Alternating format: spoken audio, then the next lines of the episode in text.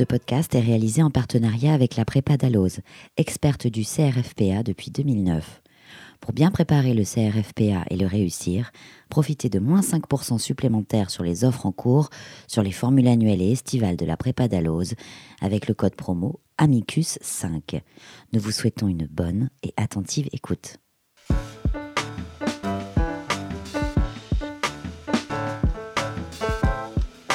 Raconte-moi un arrêt un podcast produit par Tania Rachaud, coordonné par Camille Bloomberg, avec l'aide de Floriane Chéniaud. Bonjour et bienvenue dans Raconte-moi un arrêt. Dans ce nouvel épisode, nous allons nous attaquer à cinq arrêts en même temps, une série de décisions prises le même jour par la première chambre civile de la Cour de cassation le 17 février 2004. Le sujet du jour concerne les divorces et particulièrement des divorces prononcés en Algérie et au Maroc dans le cadre d'une répudiation. La répudiation, c'est la possibilité pour l'un des époux, possibilité en pratique souvent exercée par l'homme, hein, même si l'islam ouvre la possibilité pour chaque époux de le faire, de rompre unilatéralement le mariage. Dans nos affaires, les époux avaient demandé la répudiation de leur mariage en Algérie ou au Maroc et ensuite la reconnaissance de ce divorce en France. Ce sont des affaires qui s'inscrivent donc dans une question de droit international privé, c'est-à-dire une question de reconnaissance des décisions étrangères en France, autrement dit l'exéquature de ces décisions. Pour en discuter, j'ai l'honneur d'accueillir Jacques Lemontet, président de chambre honoraire à la Cour de cassation et à l'époque des faits, le président de la première chambre civile de la Cour de cassation. Bonjour Monsieur le Président et merci pour votre présence. Merci, oui, je l'écoute. Ma première question, Monsieur le Président, est assez factuelle. Je suis assez étonné de l'existence de plusieurs décisions sur ce même sujet le même jour, même si je comprends qu'elles ont été jointes, hein, puisque la solution rendue sera la même. Mais est-ce que cela veut dire qu'il y avait une pratique fréquente de ces répudiations suivies de demandes de reconnaissance en France à cette époque? Alors, la, la, raison essentielle de, de, de, ce que nous avons voulu réunir euh, plusieurs arrêts le même jour, c'était euh, d'abord parce qu'effectivement, ce contentieux-là est récurrent devant la Cour depuis plusieurs, depuis plusieurs années, même depuis plusieurs décennies, mais surtout pour éviter d'avoir des décisions qui s'échelonnent dans le temps et qu'on pourrait considérer comme étant une jurisprudence en dehors de si si vous, voyez ce que je veux dire, si vous statuez dans un sens l'ADX et puis euh, N plus 2 N plus 3, en rapprochant ces différentes décisions, vous pouvez dire, tiens, il y a une évolution, il y a un retour en arrière, il y a des restrictions. En bloquant plusieurs affaires le même jour, on évite cette jurisprudence en enfin, et on redonne, on redonne une, appréciation d'ensemble de, de, la jurisprudence compte tenu de la variété des décisions qui y sont soumises. D'accord. Ça, ça, ça, assoit davantage l'autorité de ces, de ces décisions. D'accord, et ça reflète aussi une pratique un peu à l'époque où il y avait des demandes fréquentes de reconnaissance. Oui, bien sûr, bien sûr. Mhm. Mais oui, bien sûr. Mais on aurait pu les juger séparément en trois jours, huit jours ou trois semaines d'intervalle, si vous voulez. Sûr. Mais j'ai voulu, enfin, c'est personnellement, c'était mon, l'office de, ma présidence, j'ai voulu qu'on les réunisse pour qu'on ait euh, une vue unique, euh, traduisant par, enfin, autant que faire se peut, la position de la Cour de cassation au travers de, de diverses situations de fait. Oui, et la, solution que rend la Cour de cassation d'ailleurs en 2004 marque bien une évolution entamée depuis la loi du 11 juillet 1975 qui avait profondément alors réformé le divorce en France en ah introduisant la possibilité de ce divorce. Des consentements mutuels, absolument. Exactement, par consentement mutuel. Et pourtant, la répudiation ne rentre pas toujours hein, dans cette catégorie, puisqu'elle peut être prononcée. Non, il y, a, il y, a des variétés de répudiation selon les pays.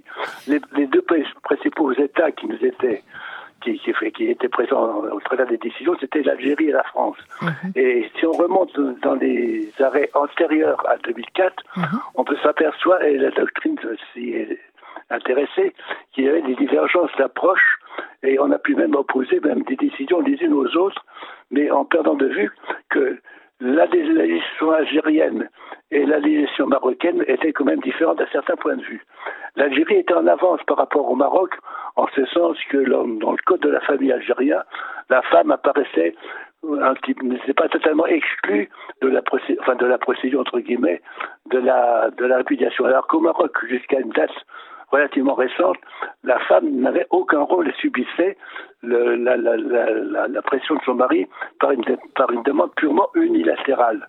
Alors qu'en Algérie, il y avait une, une amorce de procédures contradictoires. Effectivement, et euh, ce qui est intéressant dans ces arrêts de 2004, c'est que justement euh, la répudiation euh, s'était faite dans l'opposition de l'épouse, hein, qui n'était pas d'accord avec cette répudiation. Effectivement. Alors, dans le, le, schéma le plus classique, le, schéma était très souvent le suivant un couple de, Marocains vivant en France, au bout de plusieurs, années, ayant des enfants en France, où le mari prétextion en voyageant dans sa famille au Maroc l'été, part au Maroc, euh, obtient immédiatement du caddie local ou du, d'un juge local une répudiation unilatérale qui lui permet de se remarier sur place et ensuite, il revient en France pour demander l'exécution de cette décision pour obtenir, je sais pas quoi, euh, des avantages pécuniaires sur la pension, enfin, etc. D'accord. Voilà, voilà, le schéma classique. Le mari profite d'un séjour au Maroc mhm. pour obtenir une décision qui est frauduleuse. En donc en l'absence de son épouse.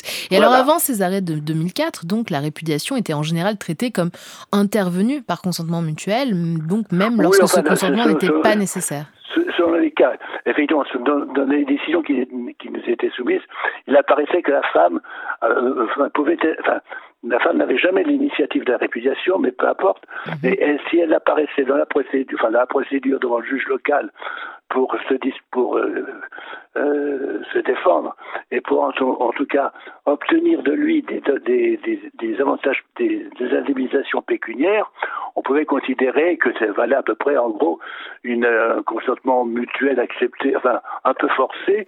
Et là, l'ordre public international pouvait tolérer ce genre de décision étant moins, moins, moins restrictif que l'ordre public interne. Mais oui, alors justement, c'était un effet un peu atténué hein, de cet ordre public international. Et alors, rappelons quand même que l'idée de l'ordre public international, c'est d'empêcher la perturbation que risque de produire l'application ou la reconnaissance d'une décision étrangère dont le contenu heurterait les conceptions de l'ordre juridique français.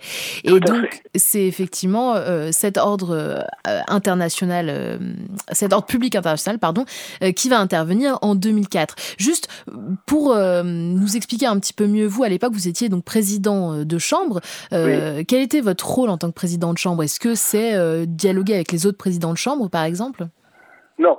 Euh, ces affaires-là n'ont intéressé que la Chambre civile et aucun autre président ni aucune Chambre ne sont intervenus. Ce ne sont pas des arrêts rendus en Chambre mixte. Mhm. C'est un arrêt de la première Chambre civile. Et le travail, le travail essentiel est fait par le rapporteur.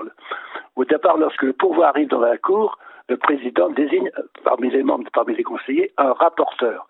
Et c'est lui qui est chargé, après étude du dossier, de la doctrine, enfin, des approches sociologiques et autres, c'est lui qui est chargé de présenter, avec un rapport, une seule, une ou plusieurs solutions possibles.